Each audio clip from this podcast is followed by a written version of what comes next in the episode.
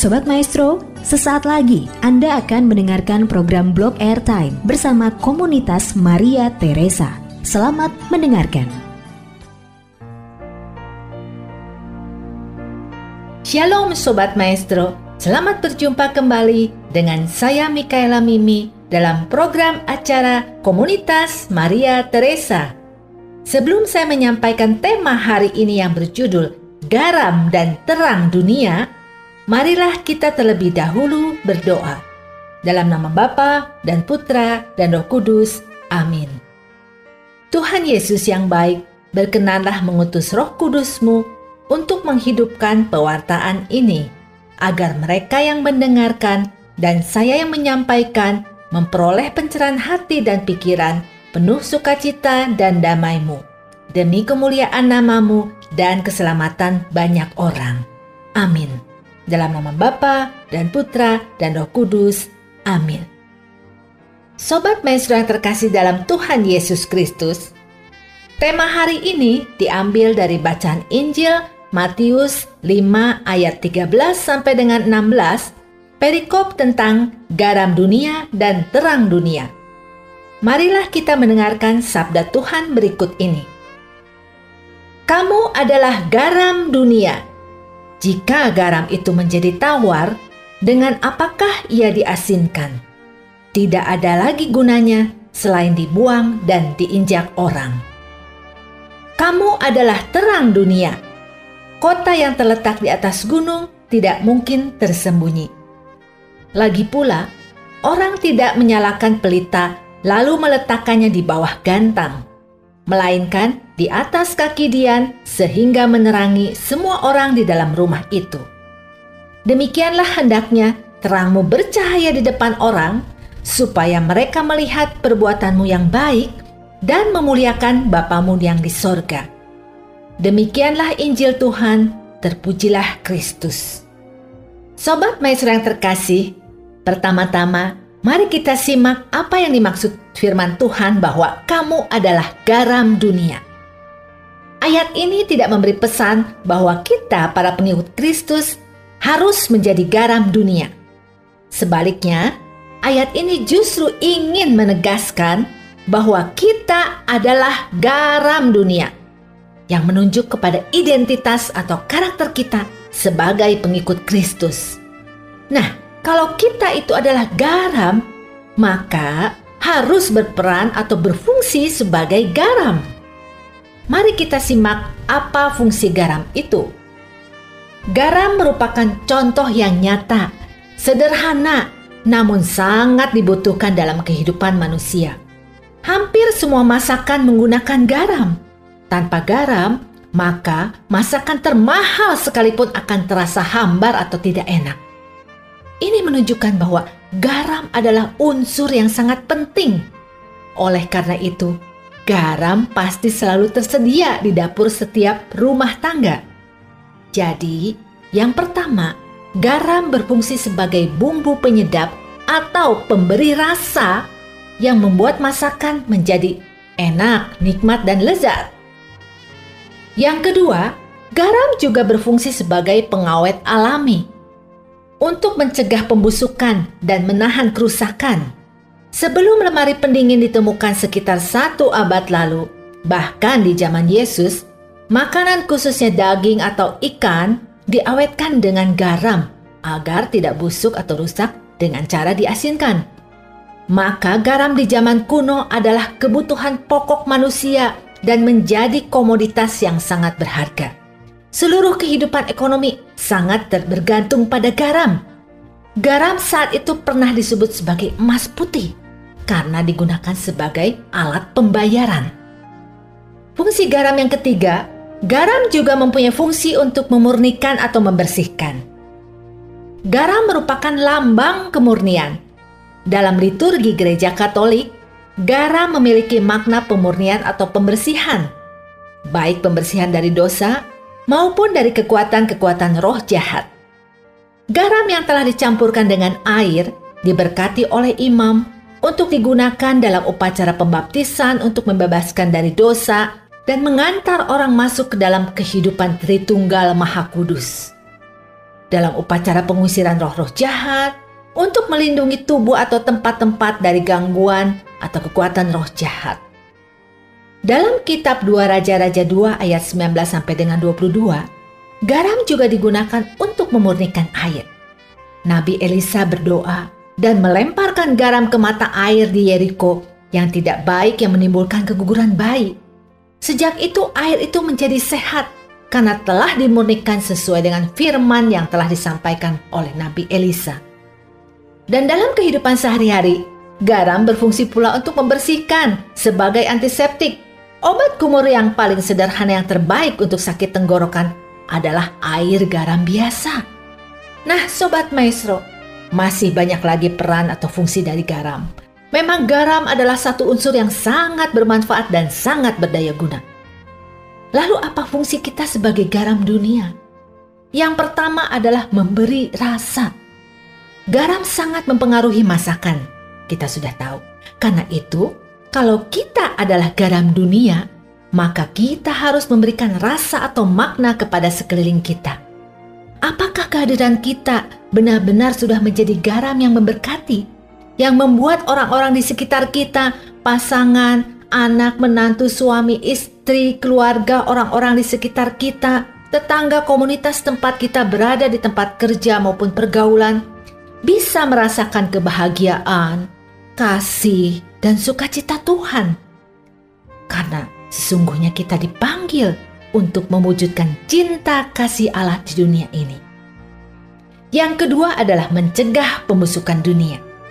Garam dipakai untuk mengawetkan, mencegah pembusukan.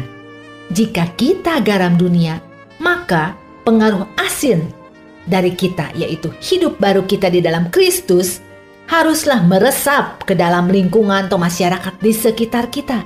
Tujuannya adalah untuk mencegah kehancuran dunia dari pembusukan moral dan norma-norma yang tidak sesuai dengan ajaran Tuhan. Namun, sekaligus mengawetkan atau melestarikan hal-hal yang baik yang sudah ada karena kita dipanggil untuk memelihara ciptaan Allah di dunia ini yang semakin terancam dan rusak. Yang ketiga adalah memurnikan atau menyembuhkan atau menyelamatkan.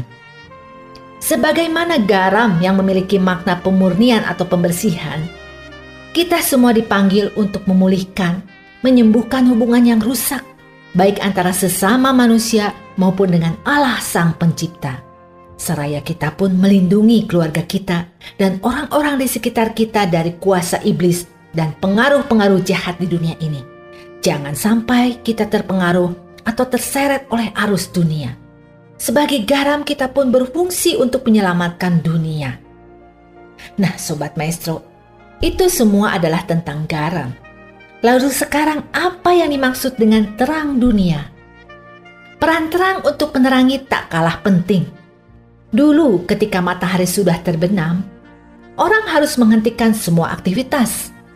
Alat penerang pada zaman Yesus berupa sebuah alat seperti piring kecil di mana api dibiarkan menyala. Alat penerang tersebut sebenarnya tidak memberikan banyak sinar, tetapi di zaman listrik belum ditemukan, alat penerang semacam itu sudah dianggap terang. Pelita bersinar tidak untuk menerangi dirinya sendiri, tetapi untuk menerangi objek lainnya. Dia tidak dinyalakan dan kemudian diletakkan di bawah gantang. Kalau demikian, ia akan segera padam. Orang tidak akan menyanyiakan minyak yang sangat bernilai dengan cara seperti itu. Menaruh pelita di bawah gantang sama artinya dengan menyembunyikan pelita tersebut, sehingga dia tidak dapat menerangi sekitarnya, atau dengan kata lain, tidak punya arti bagi sekitarnya. Pelita atau alat penerang akan berfungsi dengan baik apabila dia ditempatkan di tempat yang lebih tinggi atau di atas kaki Dian agar sinarnya dapat terpancar ke seluruh penjuru ruangan. Karena kita adalah terang, kita dipanggil Tuhan untuk membawa terang dalam kegelapan dengan memancarkan terang Kristus agar dunia tidak dikuasai oleh kegelapan. Contohnya, ketidakadilan, kemiskinan, pengerusakan lingkungan, korupsi, kemarahan, kebencian, permusuhan, ajaran sesat, keserakahan, ketidakpedulian terhadap sesama khususnya yang sakit, miskin dan menderita dan masih banyak lagi. Dan cara hidup yang Yesus ajarkan merupakan terang dunia. Yesus Kristus sebagai pelita ingin agar terangnya senantiasa terpancar ke seluruh penjuru dunia. Supaya apa? Supaya dapat dialami dan dirasakan oleh semua orang dan ajarannya bersinar semakin terang. Sobat Maestro yang terkasih, sedemikian pentingnya peran garam dan terang Yesus menyebut murid-muridnya dan kita juga saat ini sebagai garam dan terang. Secuil garam memberi rasa pada masakan. Sebuah lampu menerangi sebuah ruangan. Garam dan terang bermanfaat bukan untuk dirinya sendiri, tapi untuk yang lain. Dengan tampil sebagai garam dan terang, pengikut Kristus memancarkan terang Kristus, membagikan kebaikan Kristus, serta menghilangkan rasa hambar dan mengusir kegelapan. Dengan demikian, kita bisa berarti bagi orang lain dan mempengaruhi seluruh dunia. Garam yang menjadi hambar yaitu orang yang hidup tidak memberikan makna dan dampak positif bagi sekitarnya, dan pelita di bawah gantang yaitu orang yang tidak menjadi terang di dalam kegelapan. Mereka adalah orang-orang yang tidak hidup sesuai dengan panggilan dan identitasnya, yang sama sekali tidak berguna atau tidak ada artinya lagi. Sobat Maestro, semoga keberadaan kita menjadi garam yang asin dan terang yang menghalau kegelapan mampu memberi warna terhadap lingkungan di mana kita berada. Sehingga pada akhirnya mereka memuliakan Allah Bapa di surga. Marilah kita senantiasa memohon kerendahan hati dan rahmat dari Tuhan untuk dapat melaksanakan panggilan kita sebagai garam dan terang dunia. Amin. Marilah kita berdoa. Tuhan Yesus yang baik, Terima kasih atas kehadiran roh kudusmu yang mencerahkan hati dan pikiran kami semua, para pendengar komunitas Maria Teresa dan saya sendiri. Bimbinglah kami supaya kami dapat melaksanakan panggilan kami sebagai garam dan terang dunia. Bantulah kami agar dapat menjadi garam yang tidak menjadi tawar dan terang yang tidak menjadi redup bagi dunia di sekitar kami. Membawa dampak positif bagi orang-orang di sekitar kami dan semakin banyak orang dapat mengenal Engkau, Sang Terang yang kami bawa dalam diri kami, dan memuliakan namamu. Doa ini kami panjatkan dengan pengantaran Yesus Kristus Putramu Tuhan kami, yang hidup dan berkuasa bersama Engkau dalam persekutuan roh kudus, kini dan sepanjang segala masa. Amin. Dalam nama Bapa dan Putra dan Roh Kudus. Amin. Sobat Maestro pendengar komunitas Maria Teresa, terima kasih atas perhatian Anda. Apabila ada kritik, saran, dan masukan, atau Anda berkenan berpartisipasi dalam pelayanan komunitas Maria Teresa, silahkan menghubungi nomor 0812 2459 0914. Terima kasih, Tuhan Yesus memberkati.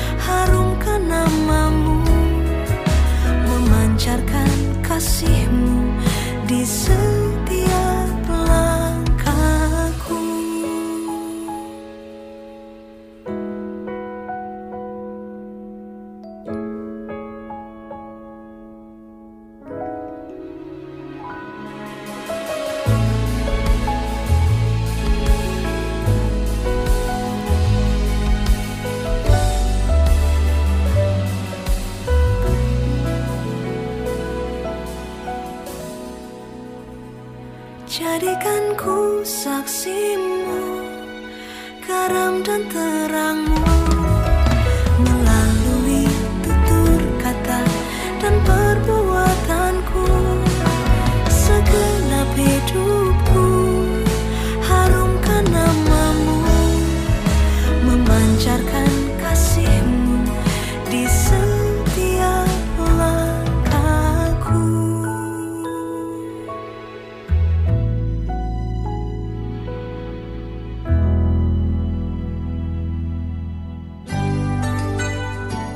baru saja mendengarkan program Blog Airtime bersama komunitas Maria Teresa.